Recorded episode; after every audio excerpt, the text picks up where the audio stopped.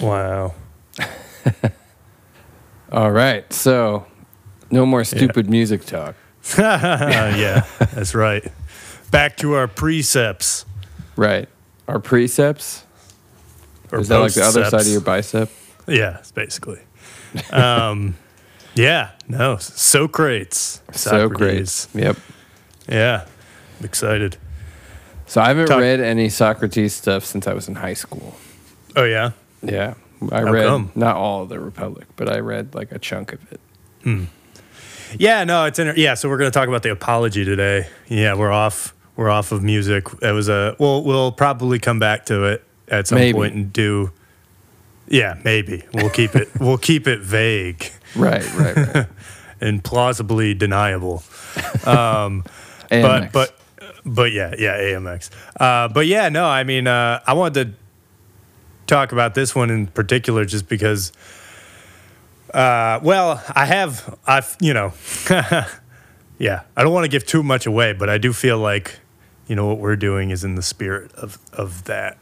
Of yeah, and I he kind of about. imagine we're probably going to be in front of a bunch of judges pretty soon ourselves. I think so too. And uh, yeah, given the fact that the Peloponnesian War just ended and you know, there's an oligarchy that was just es- Yeah. you know established and stuff like that. Yeah. yeah, it's not looking Oh. good. No, not looking good for us, but it's okay.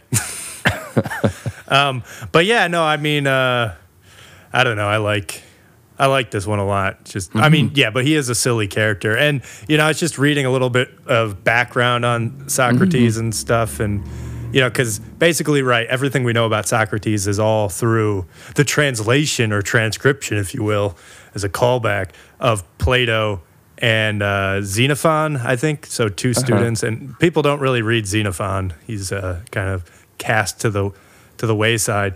But you know, there's all this obviously controversy about who is Socrates actually, and is he actually the person that's Right. depicted?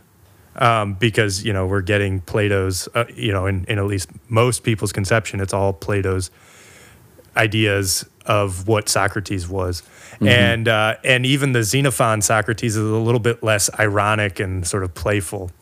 Right. Um, but also Xenophon was like a was like a, a a warrior and stuff, so he's probably very stern anyway. right. So yeah, I don't know. It's just interesting because uh, it makes you wonder how much of it, and you know, of course, Plato's writing a lot of this after the fact. So you know, you have to almost assume that there's embellishment and everything like that. True. It would be more impressive if he wrote it before the fact. That's right. As a precept. um, yeah. Um, do you- so, a side question before we get going. Uh, an old argument I used to hear a lot when I listened to a lot of atheist thinkers. People would argue about, well, maybe Socrates didn't exist, or there's more there's more evidence that Jesus existed than Socrates, or something. And the atheist argument was always that it doesn't even matter if Socrates existed. There's nothing hinging on whether or not he was a real person. Right. Oh, I see. Well, I don't understand why atheists would make that argument. Oh, because they they say Socrates is a good moral guide that you can. No, no, no. It's it's it's usually Christians who would make that argument. That Socrates Like is a you guys guide. like I see, Socrates, yes. Right. right, and right. there's less evidence that he existed. Right, right, right. And the That atheist argument is always that it doesn't matter whether or not he existed. Mm-hmm. Right. Yeah. Um, uh, yeah. Yeah, Yeah. it's just just an, uh, an interesting history that I have with Socrates. But yeah, I mean, I guess I, I sort of agree. I feel like a lot of very old history I don't take particularly seriously in terms of sort of actually happening. It doesn't really matter to me. Hmm. Yeah. Yeah. In many ways, it doesn't. Uh, just you know, thinking of like Homer and the Odyssey and everything like that. I mean, that. even what we read today, it strikes me as highly unlikely that this is some kind of historical document. Yeah, yeah. Although there are interesting corroborations with history in it, like all the references to. But you're right. I mean, yes, as we've already said, I'm sure there's a lot of embellishment and theatrical aspects that Plato added, which Right. is probably why Plato's writings have survived for you know Yeah. 2000 plus years and and yeah because i mean so socrates was born like somewhere around like 470 bce i think mm-hmm. and then he died in like 399 BCE. And he lived in an interesting era because he basically saw the height of Athenian democracy Right. and then the fall of it after the Peloponnesian right. War Right. and Sparta basically uh, installed an oligarchy, the the tyrannical thirty. There were two oligarchies actually that were installed. There was like a, a rule of like four hundred, and then there was a rule of thirty, and the rule of thirty was the most recent one that they were talking about in like 404 BCE, and Right. the 400 one was like 411 BCE, and basically these were it's just it was also interesting to think you know we talked about how democracy can sort of succumb to oligarchy um, and then it was also interesting because it was brought up in the case of socrates apology because of you know just showing how he has moral uh, Right. he, he won't go along with the crowd essentially because they were trying to get him to execute somebody and and stuff. But you know, to that point is there's there's a lot of interesting history around here, and actually to contextualize his death, even when I was reading about it, some people look at it as like, yeah, you know, he was obviously annoying, but there's also like because he survived during the oligarchy and he stayed in Athens during the time that the oligarchs took over. Um, and during this time, it was very very bad. Like I guess five percent of the Athenian population was killed, and just a lot of barbarism was occurring. People started to associate him with this because you know it was this question of how did he survive, um, and one of his accusers was actually like his son died during that reign, and you know this was just this was just somebody on Wikipedia basically saying that that was a potential sort of reason that what was his name? Lyson I Uh-huh. can't remember. It's the L name Right. because you have Meletus, who's like the main person that talks. You have three main accusers. Mm-hmm. Right. There's an A name. I just suck at Greek, so I don't even want to try to pronounce it. But there's a name that starts with an A, then there's Meletus, and then there's a name that starts with L. Nice. And uh, and basically they're accusing Socrates of corrupting the youth and Mm-hmm. not believing in God. And tho- that's basically what he spends the chapters talking about, Right. among other things like how he, you know, how he came about doing his his thing and and why he's not going to run away and why he's going to speak the way he does. Um, but it's just interesting again that. Uh, yeah, with all of these things, there's obviously greater context that can be added. And to that point of whether Socrates was a real person, uh, I agree. It doesn't really matter, but it, I don't know. It just also feels like, it actually feels like there's more evidence that Socrates was a person than Jesus in some ways. Well, I I, mean, the, the, say, the Christian claim is that there's more documents talking about Jesus than any other figure, like in the history of the world, kind of a thing. true. Primary documents, I guess, aren't there only, well, yeah, there's how many gospels? There's four gospels. There's Well, four main Book of Acts. right? Mm-hmm. There's a whole bunch of epistles. It's like 40 books, So those are all the primary sources. I guess. I don't know. I mean, that's not bad. It's true. I mean, you have Xenophon and Plato for here. Right. But you have a lot from Plato. That's the other Right. interesting thing. When you read, it's like when you look at his complete works, which I have here, it's like, you know, it's like 1,500 pages. Right. Not saying the Bible isn't big, but that's not all about Jesus, you know? Right. I don't know if you know that, Antushka. Well, the Christians would say it is all about Jesus. But Oh, yeah, that's right. Well, it's not all the primary source of Jesus. right, right, right. Uh, Yeah, I mean, and that's kind of the point is, but it's true. I mean, I see what the point is. There's corroborating evidence for Jesus and everything well, like that. I just made me think of it because the translation I was reading, the before the apology, the translator has a note where he suggests that he thinks that it is actually a true dialogue, that it's sort of a historically accurate dialogue, that Socrates probably did actually say this. yeah, maybe. And I mean, he was apparently tried in front of like 500 Athenians. Right. So there were a lot of people there. And and again, it's like And they all It- wrote it down exactly the same without a word exactly, difference. exactly. Yeah, and yeah, no, but I mean, I but I will say yeah, because I'm I'm not about to get into this. I shouldn't throw my hat into the is Socrates real, is Jesus real argument because I don't really care. You know what I mean? It's like I have no dog in that Yeah. fight, and there's people who have, feel much more strongly about it. I think it's just interesting just to think of how also just like some of the Jesus characteristics you can see mm-hmm. in in him, which Yeah, I makes agree. sense because of the Hellenization of the Roman Empire. You know, the Greeks were very they were very much influential on how everybody that was under the auspices of the Romans were thinking, Mm-hmm. Yep.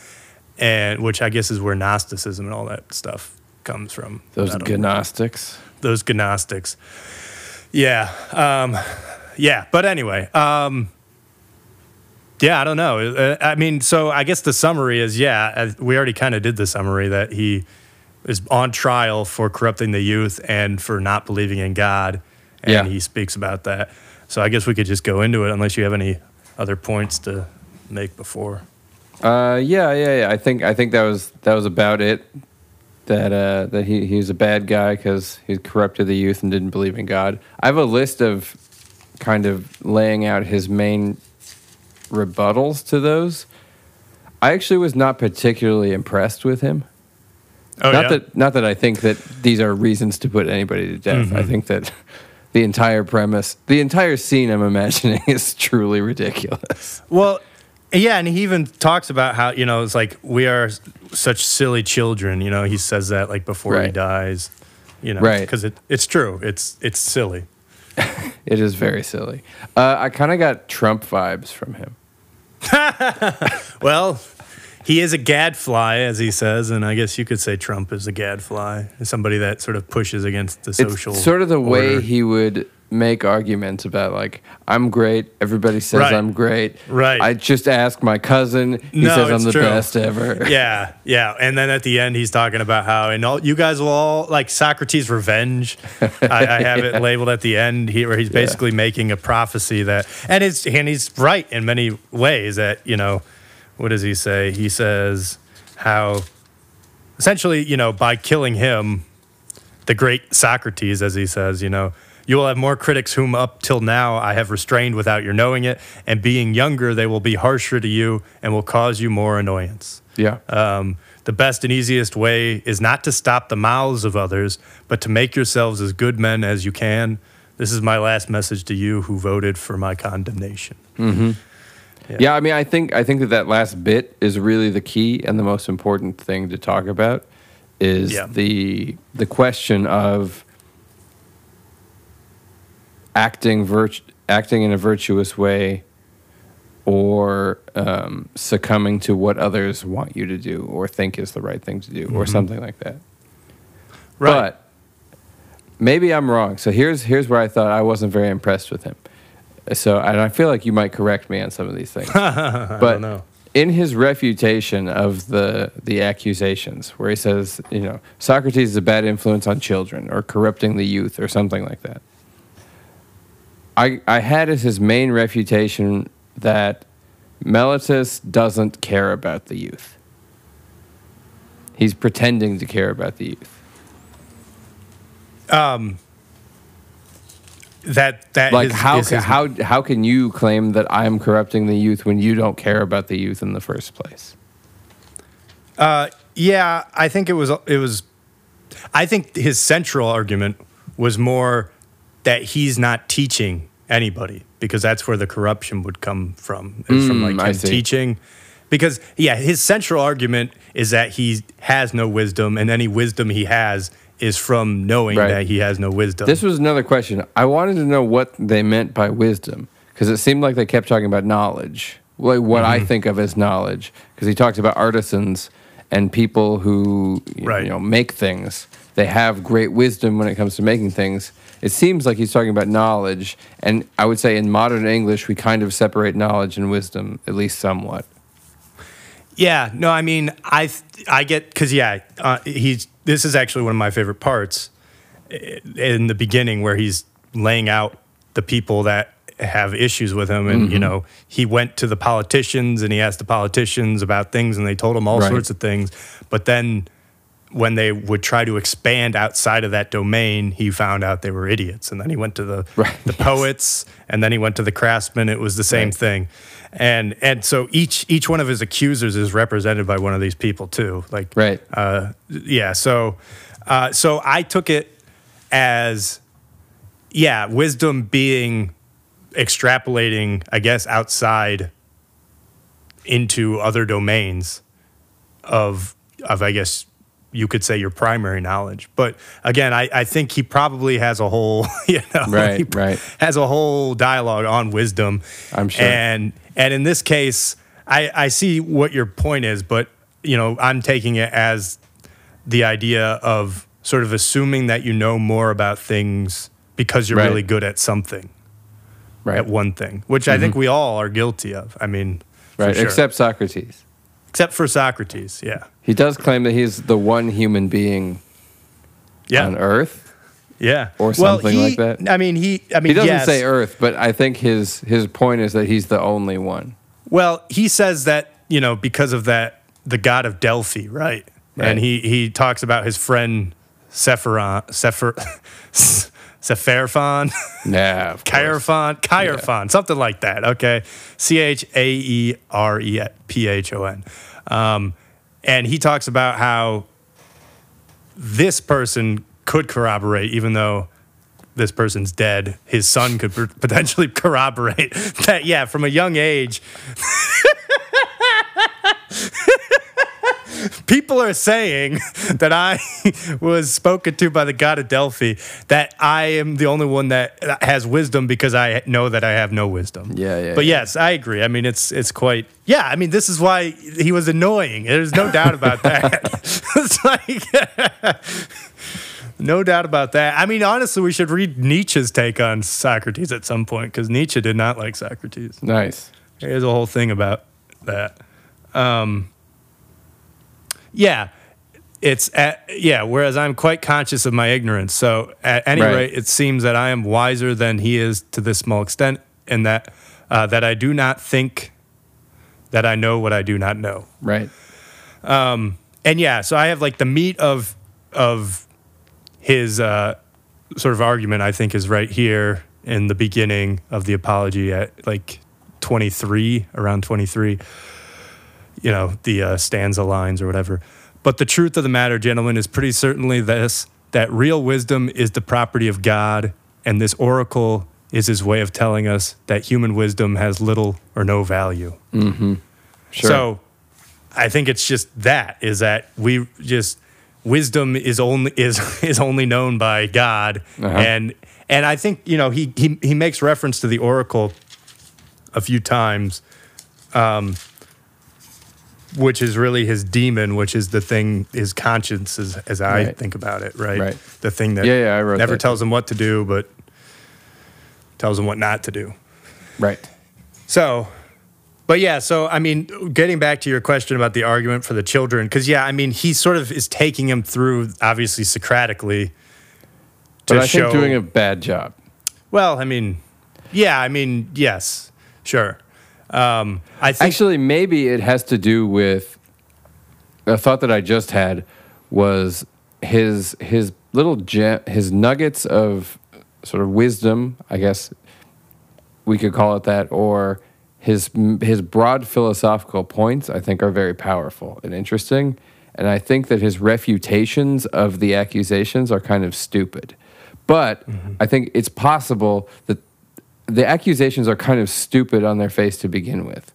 And so Exactly. it's kind of difficult to argue against such a ridiculous claim as you're corrupting the youth. Because what even is the refutation to that? What Mm-hmm. Well, does that mean in his, the first that's place? what his that's exactly what his point is though Right. is when he's doing it he's saying who knows how to make a good person Right. and you know um, and that's why he's using like the example of the horse trainer and and it- Right. because honestly the answer is like who nobody really knows right Right. and and you know because then meletus is making the point of well it's like it's the teachers or it's also everybody you know and he's Mm-hmm. Right. just basically just showing the illogic the illogical aspects of his Right. argument in my opinion Right. Um, and I think it was similar with the, the disbelief in God. Yes He had he had some weird circular thing where it's like by you saying that I don't believe in God, you're actually saying that I do believe in God kind of a Well, thing. that I thought was actually a very good point, though. He said, like, what person would believe in the activities of God and not believe in a God? He, he in my translation, they're using like supernatural. can't Right. would anybody believe in supernatural activities and not actually believe in sutra- Right. the supernatural? Yeah, I, I, I, I mean, I maybe I don't know. I think it's I think it's kind of a weird line because people can believe in any manner of things, and I I feel like there is no way to prove what you do and don't believe. Mm-hmm. If somebody doesn't believe you don't believe something, I don't know. Right, exactly. Well, and, and yeah, again, um, and I think just the cir because like in this, he explicitly gets Meletus into Right. a circular argument to Right. contradict himself, saying like he believes in a god, but he also doesn't believe in any gods, Mm-hmm. and and you know that was I think the point of that. Right. But yeah, I mean, he also at the end is making the point that you know if he had more than a day he could have potentially done better. But it's also like he, I don't know how much he was also trying to uh, defend himself because I, I, and actually some of the most profound aspects of this, in my opinion, are his sort of philosophy of death, Right. which goes into his philosophy of wisdom, which is like it's kind of stupid to be afraid of death because that's the same thing as being as extrapolating wisdom outside of Yep. things that you just can't yeah. know about. I highlighted that that sa- that section about uh, fear of death. I want to see if I can find it. Oh, I've got it right here. Oh, I've got one of them here, Okay. 29. For let me tell you, gentlemen, that to be afraid of death is only another form of thinking that one is wise when one is not. Right. It is to think that one knows what one does not know. Mhm. I like that. Yeah. Um, that not possessing any real knowledge of what comes after death, I'm also conscious that I do not possess it. Right. Oh, yes. And this made me think of another thing that's interesting um, because it doesn't seem at this time that they have a conception of hell as in like Dante's version of hell. Yeah. Um, and so then I was also thinking that there's something kind of politically expedient about Dante's version of hell for uh, Catholic for Catholicism and various forms of Christianity because having people like terrified of death to that extent is a great way to control them in this life.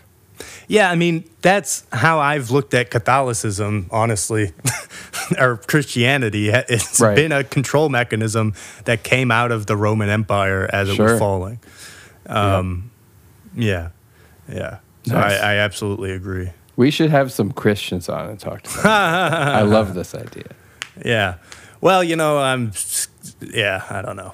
well, I think hell, especially, is a fascinating idea to me because there is not the the at least the ancient Jewish religion doesn't have that conception of hell, Mm-hmm. but Islam does.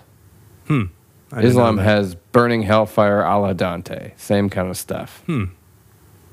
and that was always baked into it, or was that also something that came later? Uh, I believe it's it's it, there's verses about it in the Quran about what will happen to the non-believers. Interesting. Yeah, no, I mean, uh, yeah, no, there's a lot of interesting things with that. I mean, even just he's talking about uh, what is it? Um, I can't. Uh, it, Right, he presents two options for what's going to happen when you die.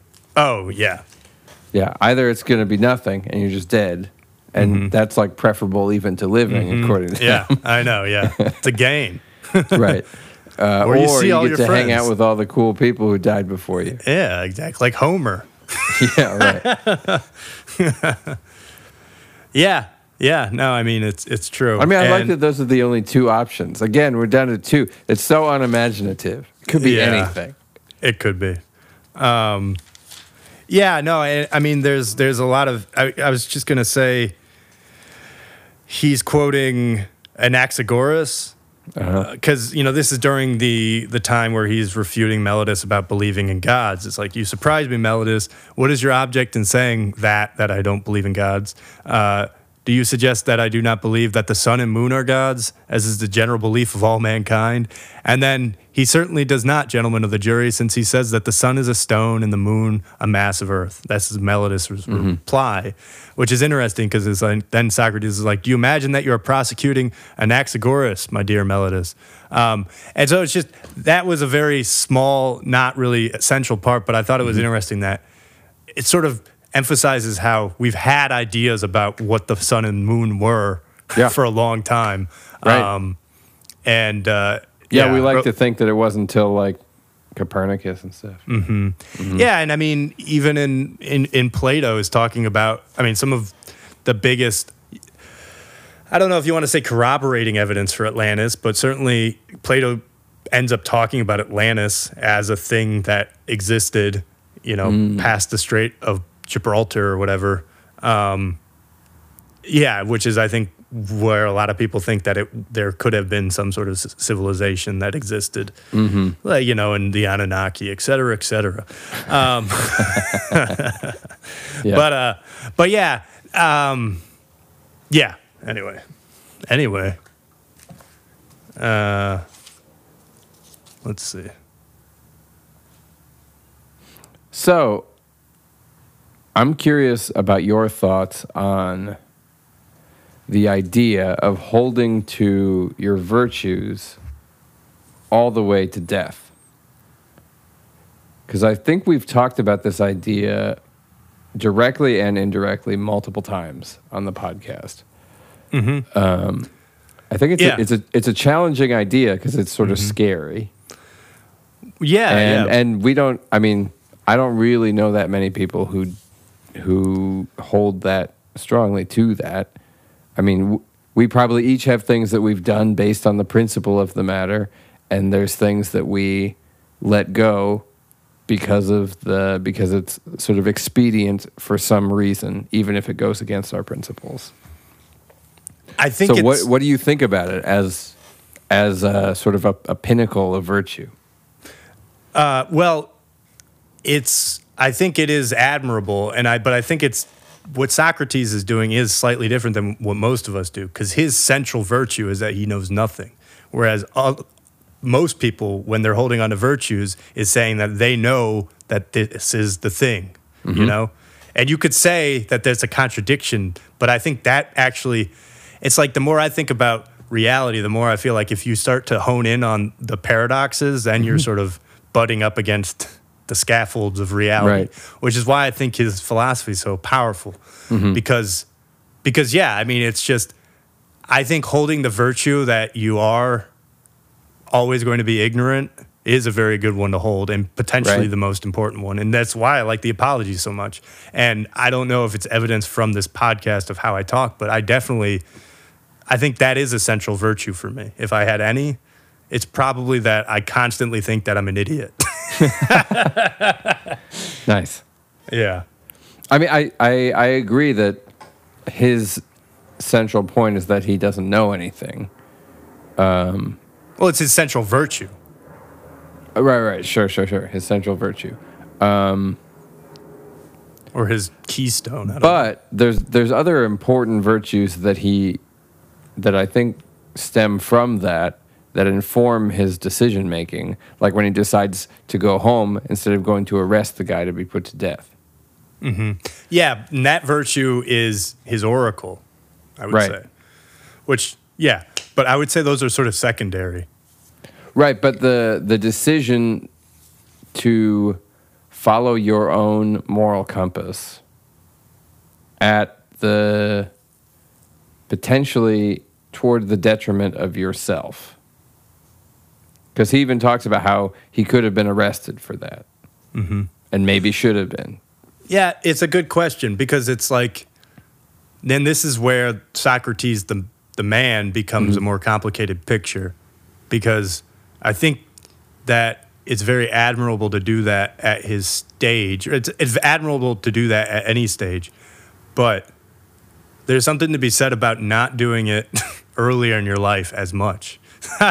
right. because I mean, he was able to get to the age of 70, I'm sure, because he wasn't Right. actually living this way. Well, he talks about that early on, where he doesn't, or hasn't spent much time engaging in political discourse and with politicians. Mm-hmm. You know, his conscience is telling him not to, probably because by doing so, he would find himself in the kind of trouble that would not allow him to mm-hmm. live out his life. Yeah, no, I mean, like yes, no, it's it's. I think in principle it's great. In practice, it's it's difficult. But mm-hmm. I think that we all, uh, you know, I certainly try to do it to the extent that I can. But yeah, I mean, you already know I have opinions about things that I just right. withhold right. from the public sphere because I know it's just, it's like, it's not really worth the hassle at this point. Um, right. Um, but at some point it will be. It's just depending on when that will be, I guess, is the question. Yeah. Um, because that's, I guess, what my point probably is. Probably not. There's probably always going to be opinions that you hold that won't be worth the hassle. Maybe, but maybe not. Um, because I, I, I have a hard time imagining somebody completely free. Yeah, I mean, you could argue that that's what Socrates is, but yeah, at the same time, yeah, Socrates also... maybe, but he's the one. He already said it. Right, right, right, right. well, and I think we can all agree Socrates is basically just autistic. kind of. um, yeah, because it it is a there's a sense of not conforming to social norms too, right? Mm-hmm. of holding your tongue. Like that's kind of what you're doing when you're speaking your mind when in a setting where maybe you should hold your tongue. Right. And and it's a question of And what it, does should mean? Well, and that's the and also what is the is it as virtuous if you literally just can't hold your tongue? Right. you know what I mean? No. if you have yeah, no, it's not, I would say. Um, I, it's the same thing about how being being nonviolent because you're scared is not the same as choosing to be nonviolent even if you have the capacity to. Right.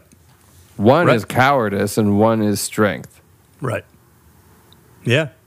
Yeah, but yeah, I mean uh and I was just going to say it's like my conception would be Socrates wasn't living this fully when he was like for instance my age, you know. Right.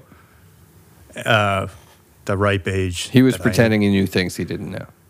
Yeah, I think probably.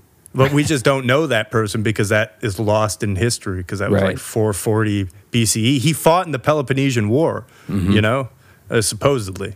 So, um, yeah, I imagine that he was a much different man mm-hmm. than if he, you know, assuming that he was actually a person, right? Right.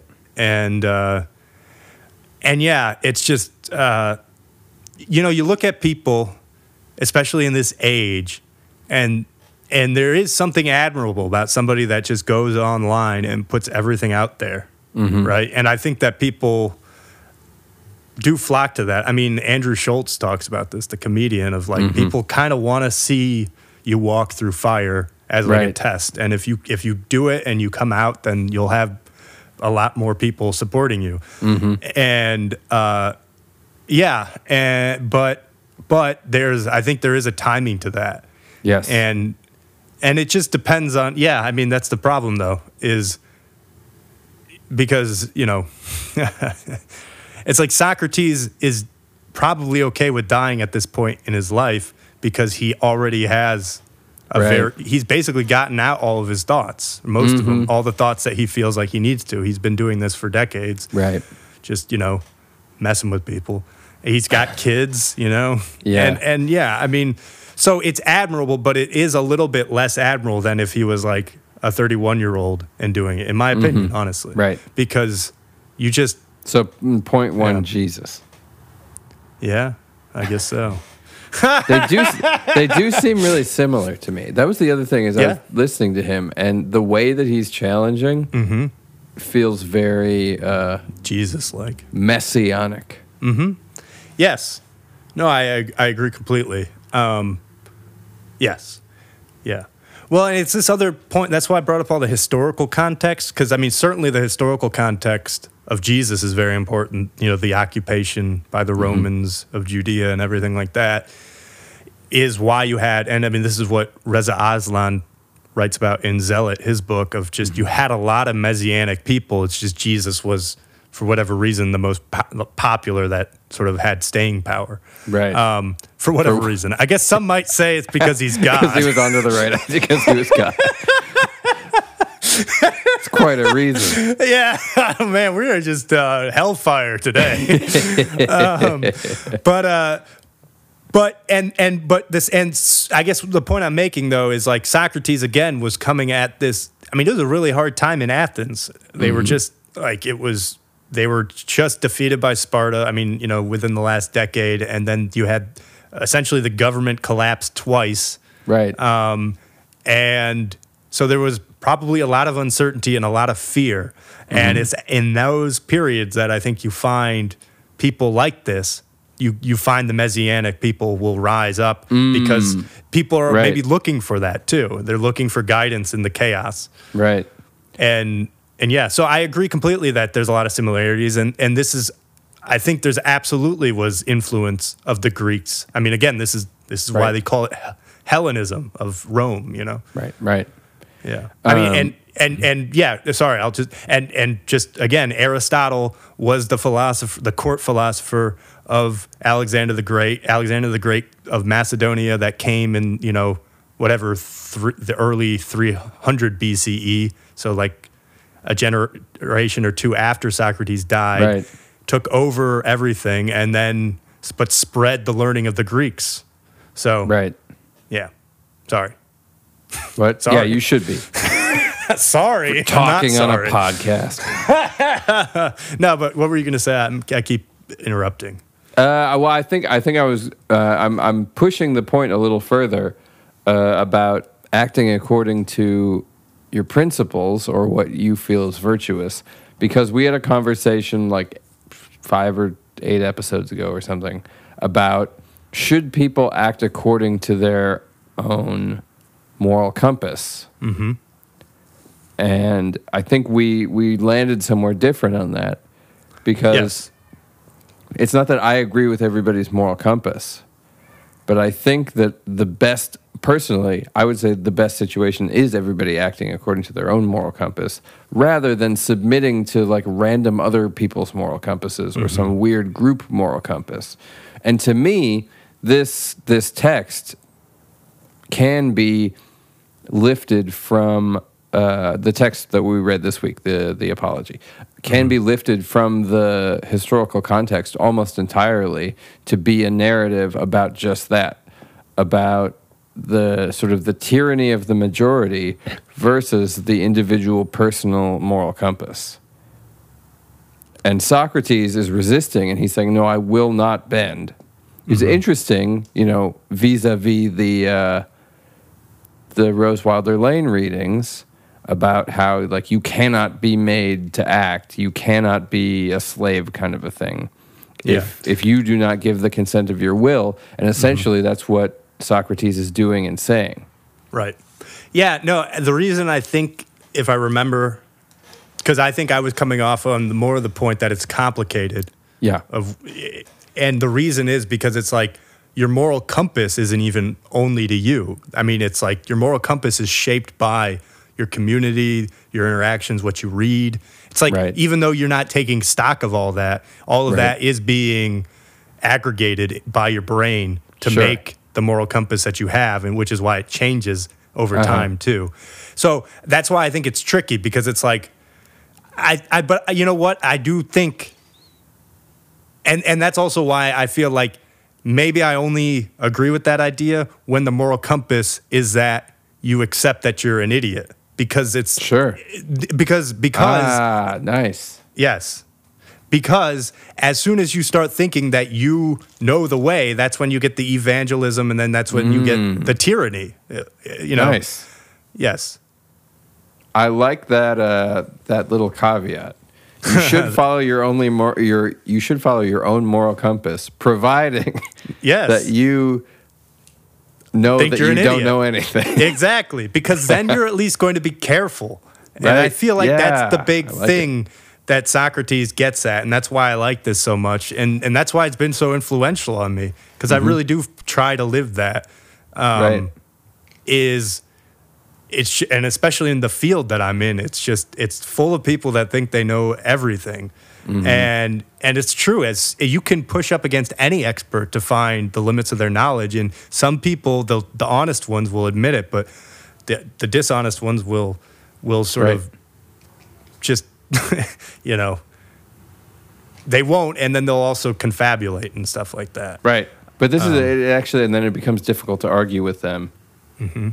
Or they'll, yeah, they'll probably cocoon themselves in jargon. Right. Is what I think most people do.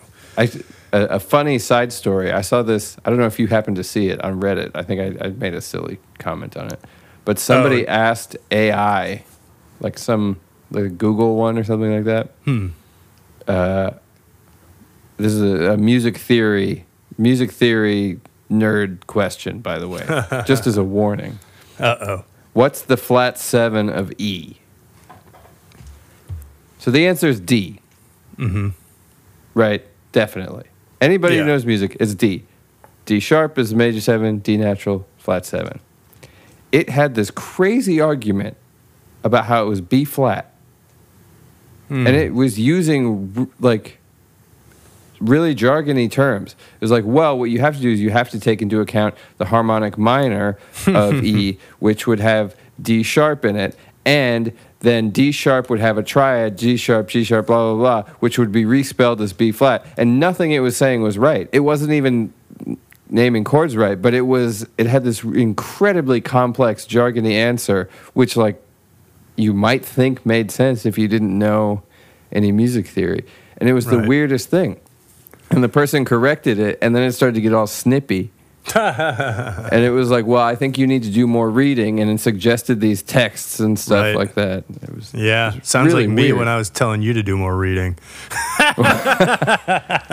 But Yeah, yeah. But the jargon, it's exactly what you're saying. Yep, it couched exactly. itself in jargon Yes. when it was just flat out wrong. Yes, yes, yes, and I see that all the time in my field, uh, and and I think every field, and I think that's a lot of what he's pushing back against, and I think is the most powerful argument about that I think you can get from Plato's writings mm-hmm. is the idea of accepting that the limits of your own understandings and and yeah constantly questioning. It's like do i do i really know this is this is the right path? And i think if more people did that i mm-hmm. do like to you know because i think the opposite to that would be like well you know you have to have confidence in certain things or else nothing's going to get done but it's not saying that you can't be sure about things after you have really thought about them, which is the purpose of the Socratic dialogue, I guess, in, Right. in this point, is you sort of reason through things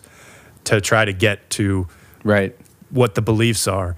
Uh, and in some cases, when you do that, you will find out that there really is no answer, like in the case of justice, right?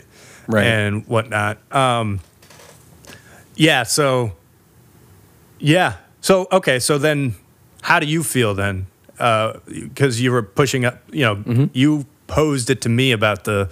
I guess you still feel that everybody should act on their own virtue, but I mean, you I think that acting according, I don't, I don't know, because there's, I don't know what the value of virtue is, because I don't live a life where I believe that I am trying to please a god or any sort, any group of gods. So I don't Sure, you don't. sure I don't. I, I don't I I don't live with that as a principle. And so I struggle between sort of the hedonism of doing what's practical to stay alive or to thrive or whatever. And the the sense that I have that it's important to do what's virtuous. Yeah. Well, and so if I if I can, you know, be dishonest and make a little bit more money or something like that, um, I don't think that's a good thing to do. I personally feel like being dishonest is a really really negative thing to do. Not that I don't engage in it, but I just don't think it's a good. Like it doesn't feel like it's good for me. It feels unhealthy.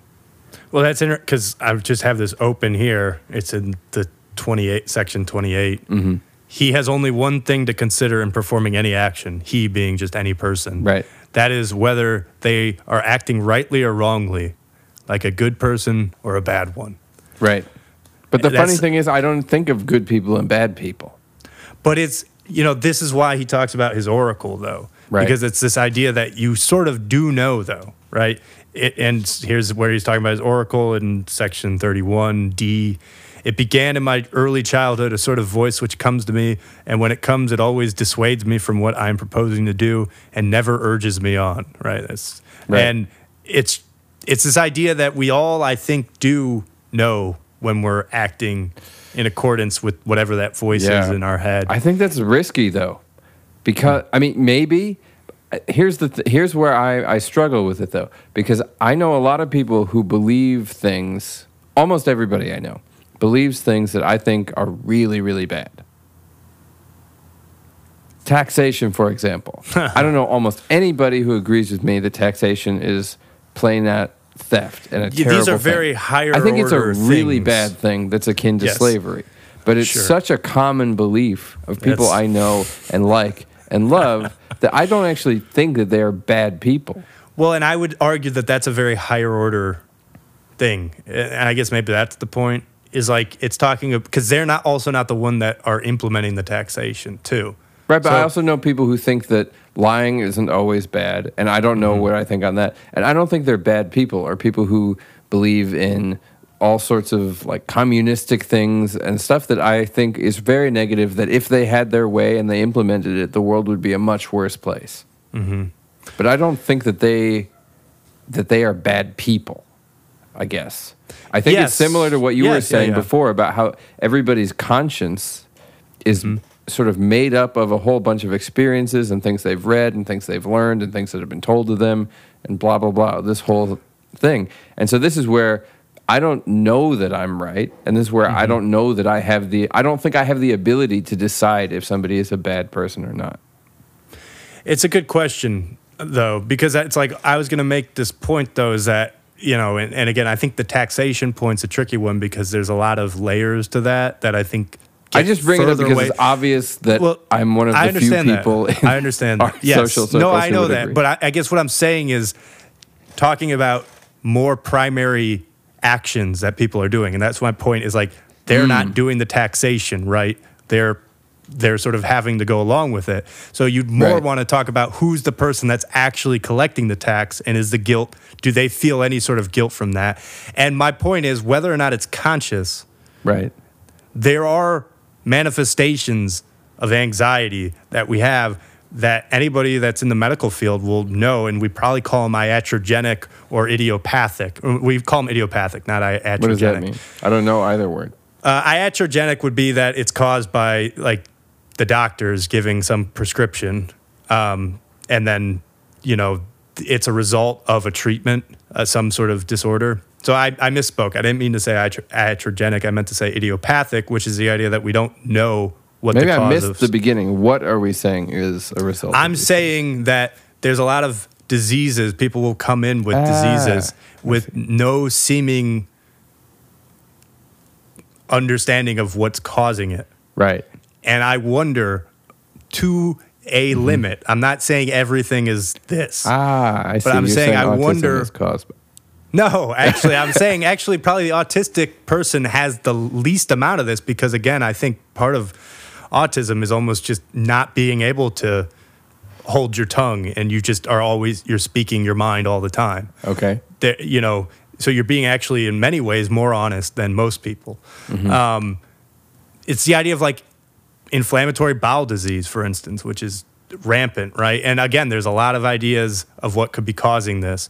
Um, but it's just, I definitely feel the more stressed I get, it's manifested in my stomach. And Sure. is that a cause of me acting dishonestly or is just a cause of stress or can it not be both, etc? And it's this whole, I mean, this isn't mm-hmm. anything mm. uh, unknown. It's the idea that, you know, people say this all the time, like whether or not, you know, somebody actually gets uh, found out for some horrible thing that they do, they mm-hmm. will face judgment of some kind because their mm. body mm-hmm. will not let them live with it. Sure. And I think that we all do have these little sort of manifestations when we don't act in accordance with the voice. Now, I agree the voice isn't ne- in our head isn't necessarily uniform. Like we have no way of really knowing that. But it's an interesting question of whether it's not. Because it's like you bring up even Jeffrey Dahmer. and who was a serial killer who was horrible, and but he was not living a very happy life, and also Right. he was he was uh, constantly trying to drink himself into a stupor.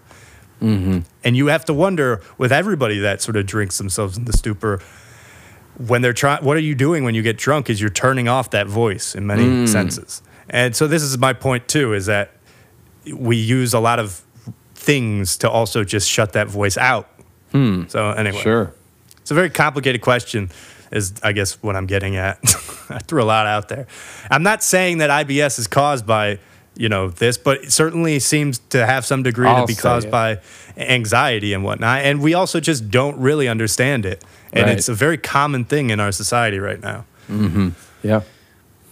So wait, what were those two words? Uh, idiopathic, which is the idea, which is what I was really getting at, is the idea that you know people come in with diseases that we can't understand. So that don't would s- the statement that autism is caused by vaccines or something? I'm not. I don't believe that. Is, would that be an example of that? no. Okay. Oh well, saying that it was ca- no, because you're saying that it's caused by something. That would be iatrogenic if that's actually true. Okay. Because but that was one the of the idea- words you used, right? Yes, uh, yes. Okay. The second word was iatrogenic, Ah, I which is which and the is first one is that we don't know what causes it. exactly. It's yeah. just it's happening and we don't know why. yes. I'm not saying it is iatrogenic. So that's like most stuff. way. Um, idiopathic. yeah. Yes. Okay. But I would also argue must lots of stuff is actually probably iatrogenic too because everybody is on such big just concoctions of cocktails that it's like we don't know how like when you do a study right on a on an animal you're testing like in very controlled settings. And of Right. course yes everything is run under clinical trials but in reality people are on four or five drugs vitamins supplements dietary differences. Right. it's very complicated. And so um, yeah we have obviously some understanding of drug interactions especially the very important ones but there's a lot of just insidious drug interactions that make me Right. wonder that's all i'll say That's all you'll say. yeah Okay. i'm not ready i'm not ready to become my full socratic form yet Nice. well, that's cool. let's hope Well, I know I said that's cool. Oh yeah, I was gonna say I don't know. I'm not trying to drink any hemlock anytime soon. You know what Yeah, I'm saying? don't do it. you know what I'm saying. yeah. All right. So what what else? What else is interesting about it? Um, I feel like I hit all the stuff I was trying to hit. yeah, I mean the oligarchy replacing democracy point. I thought that was interesting, but we talked about that. I thought it was interesting that he was a councilman at one point. You know, getting and I talked about that, but you know during the the rule of the thirty, Right. um, the tyrannical thirty, as there's some called, sometimes called. You know, he was, yeah, and this was just an example of how he will still, despite outside pressure, he'll still sort of work to what he thinks is right. Right. Um, yeah, and and I think his fundamental point about corrupting the youth and corrupting people in general is that he has just been on this quest, this private quest, as he says, to go and quiz people about their wisdom, essentially, as annoying as it might sound. yeah, yeah. And he's just saying, you know, people, the youth just followed me because it was entertaining, essentially, but I've never tried to teach them. They just hang around me. They're just taught by me. Sorry. Yeah. no, but he's saying I haven't ever explicitly taught them, you know. He's, Right. Um, since I've never promised or impaired any teaching to anybody, and if anyone asserts that he has ever learned or heard me privately anything, uh, heard from me privately anything which was not open to everyone else, you may be you may be quite sure that he is not telling the truth. So that's the idea that he's. I mean, and you see this in his dialogues. Most of his dialogues, there's like more than just one person there. Right. Uh, you know, it's generally. I also the pub- get the sense he could just be lying. Oh yeah, of course. He could just Yeah. be like completely bullshitting. yeah, Well, yeah, and again, Plato was obviously very biased here. He liked Right. Socrates. yeah. But yeah, I have this as Socrates' chief goal. I tried to persuade each one of you not to think more of practical advantages than of his mental and moral well being, or in general to think more of advantage than of well being in the case of the state or of anything else. Um, so basically, just going back to that idea of doing good. Mm-hmm. You know, Yep. and in, yeah. But yeah, I thought you probably would find it interesting because he is very much a statist. Right. How do you feel about that?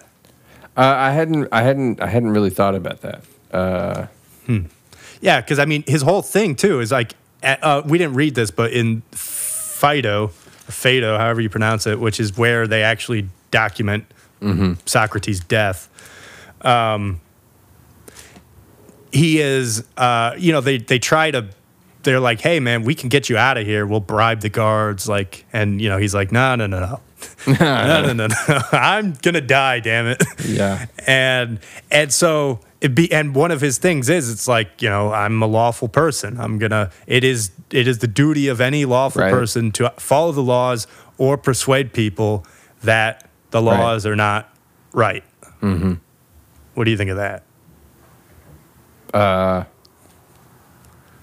I mean, I don't, I don't agree, but I think it's a, it's a wild stance. It's one of those things that it's, it, feels very Jesus-y again to me.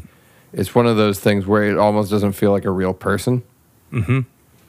Feels like he's he's an archetype, um, signaling some ultimate paragon of virtue. definitely i think it, yeah we are very jaded in the modern world because it's like nobody i feel like can really be held up to this sort of supreme Right. ideal anymore because we know so much about everybody. But I think that's the idea of Jesus also that it's impossible for any human to be held to that standard. That's why only God can do it. Right. Yeah. I mean, do you know the background of Mary? Let me guess. She had a lot of sex. I don't know. People are saying. um, yeah, no, exactly. Whatever. The cast the first stone Right. thing, you know. Yep. Yeah, no, but I Um, agree. I, I don't. I agree. don't agree with. I. My principle with respect to laws is that. Um. I at least somewhat align with the basis that laws should be there to uphold the rights of citizens first and foremost. And so any laws that are cutting against the rights of citizens are not actually quote lawful in a true sense. Mm-hmm. So, like speed limits and stuff like that. Like arbitrary laws that have a lot more to do with the bureaucracy of the state and people controlling one another. Mm-hmm. Yeah. No, and this is where it gets difficult in practice, right? Right. I would say. Um, but yeah, I mean, uh, yeah, and and you know, again, it's like sort of touching back on our anarchy conversations. It's interesting too because whether or not you agree with democracy or whatever, um, Athens at, at especially during Socrates' time was sort of at one of its cultural heights. I mean, obviously, when Plato was living and Aristotle, that was also good, but slowly, right. uh, Athens was not be they were not the same power that they were, right? Um, and it's just interesting that you do see again in a society that becomes more egalitarian and free. Ultimately, there's some barbaric neighbor, Sparta, that comes in, you know, and just Dude, and the ruins Spartans are going to be so mad at you. dude. Yeah, I know. Uh, but you know, it whatever you want to call them, or you want to call it like Rome and the barbarian, you know, like Goth, right? Right. Or the what does the word Visigoths. barbarian mean? Where does that come from? I think it comes from them. I mean, because they're Who? the Greeks. Basically, anybody that wasn't Greek was barbarian in the But Greek what is bar- barbarian? Like barber? Like Barbary Coast? Oh yeah, I don't know if that's the etymology. I don't know. Yeah. Who are the barbarians? Yeah. I don't know. But but I guess that's what I'm saying though is is with the anarchy conversations you know, it's like I want to I I kind of feel uh, and agree that anarchism is kind of an ideal in that it will maximize people's freedom, individual freedom. But it seems like the reason people have organized in the larger and larger states is because if you can the larger the state you can organize, the more powerful you'll be to hmm. defend against an outside aggressor. Right. Um, yeah, so it's just it seems to me for anarchy to work, everybody would need to be anarchist, I guess is Yes. the point. Probably. Yeah, yeah, That sounds close to right, at least. nice, Nice. nice. What, who are the barbarians? Did you? Uh, yeah, yeah. I looked it up. I think I actually learned this in uh, in a European history class, but uh, it's just a word that meant non-Roman, non-Greek Right. people. Uh, it was like a slur. It's a Yeah, it's like a racial slur, mostly referring to the Germanic people in the north. oh yeah, Because I guess they'd said that they they used to make fun of them because like they say bar bar bar bar bar like they're making fun of their accent. yeah. That's funny. Yeah, no, I mean exactly. I mean, and I think it was the Greeks. I thought they were the ones that started it, and then the Romans, obviously, once they civil. Because I mean, the you would say the the Romans were sort of relatively uncivilized at this stage. They Mm-hmm. were still an empire, but they weren't, you know, you know, whatever. Right. Well, it's not even a word that's that old. It's from the late 14th century. Well, no, but I mean, they they again, and this is why. Are we talking about the actual word barbarian, or are we talking about Yeah, yeah. The again- actual word barbarian. Yeah, because Greeks, again, make they make reference to barbarians in here in Plato's writings, even as Nice. just anybody like in Macedonia, for instance, or Right. in you know the Balkans. Right. I wonder Uh, what those- the word is in Greek. Yeah, I don't know. I, I found a cool translation that every other page is the Greek Oh, interesting. of the, the apology, but I, I mean, I can't read it. So, yeah, sure. Yeah, well, you know, now with that attitude, um, I can do it. yeah. Um, yeah. So, so what do you want to read next? Do you want to read? I mean, I hmm. think we've pretty much exhausted this, right? Yeah, yeah, It's, it's not too complicated, and I think the main the main thing I wanted to sort of communicate to the world was that idea of, you know, assume that you don't know anything. Yeah, do it. Do it. Do it. yeah, and uh, yeah. So we could also, do. engage more on Reddit, please. oh, Yeah. just everybody. Yeah, to everybody. Yeah, Yeah. yeah. You don't like the lurkers? Well, I didn't have much engagement this week. So. Well, yeah, your your question wasn't very controversial. I couldn't think of a controversial question. no, no, and I, I didn't think I was honestly wondering if last episode would be one because it did, like I was saying, it anal, the analytics were okay on, without actually Yeah. pushing anything. Um, so yeah, so Yeah. but yeah, I don't know. We'll we can think of something for this one. I don't know, like This one will be easier.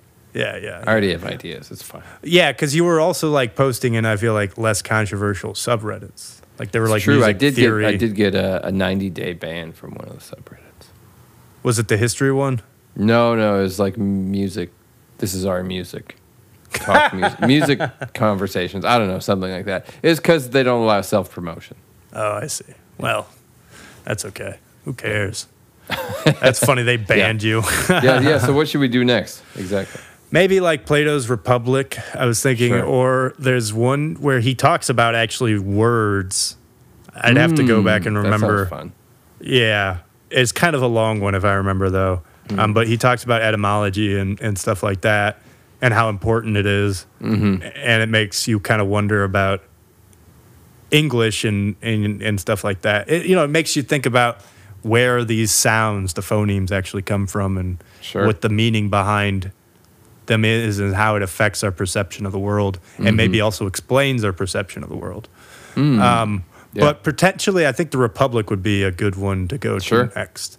Um, yeah, let's do it. Yeah. So obviously, we probably shouldn't read all the books. Um, I was actually thinking, I think he talks about, uh, you know, if we want to do like the cave. That's in I think book uh, Mm-hmm. seven. Just do we- the hits. Oh yeah, if we want to do justice, that's the first book. I think justice is a good one Yeah, because that word gets tossed around a lot these days. Hmm. yeah, we could do that. Um, I think he talks about property in the second one a little bit. Mm, Proper time. Yeah. So it's like we can we can do uh, what we can say is we'll do the first book definitely, and then if you Okay. want to read more, because I'll probably read more at the holidays. So Sure. yeah, why? Yeah, I mean, I probably won't read anything this week. yeah. Yeah, it's okay. Yeah. Yeah. Uh, Cool, yeah. Do you have a lot of gigs, or are you? No, I'm flying up to Wisconsin tomorrow. Oh, that's right. That's right. That's right. And I've been sick. I had to cancel my gigs this last weekend. man. Yeah, you I still have you- a sore throat. It's crazy. really, man. I don't know what it is. Rhinovirus. Yeah, maybe. Yeah. Cool, Something's cool. going around. My dad's been sick for a while too. Oh, dang. Yeah. Hey, He's he's better too though. Anyway, That's good. TMI, you know. Yeah, right. All right. Well, I think we did it. I do too. Uh yeah.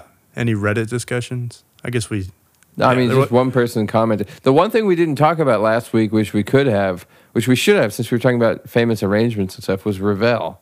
Yeah, I saw that comment actually. That But was a I good think comment. it's a really good comment. We didn't like Yeah. the pictures at an exhibition is. Do you want to explain the context of it? You want to explain the context? Oh, yeah, yeah.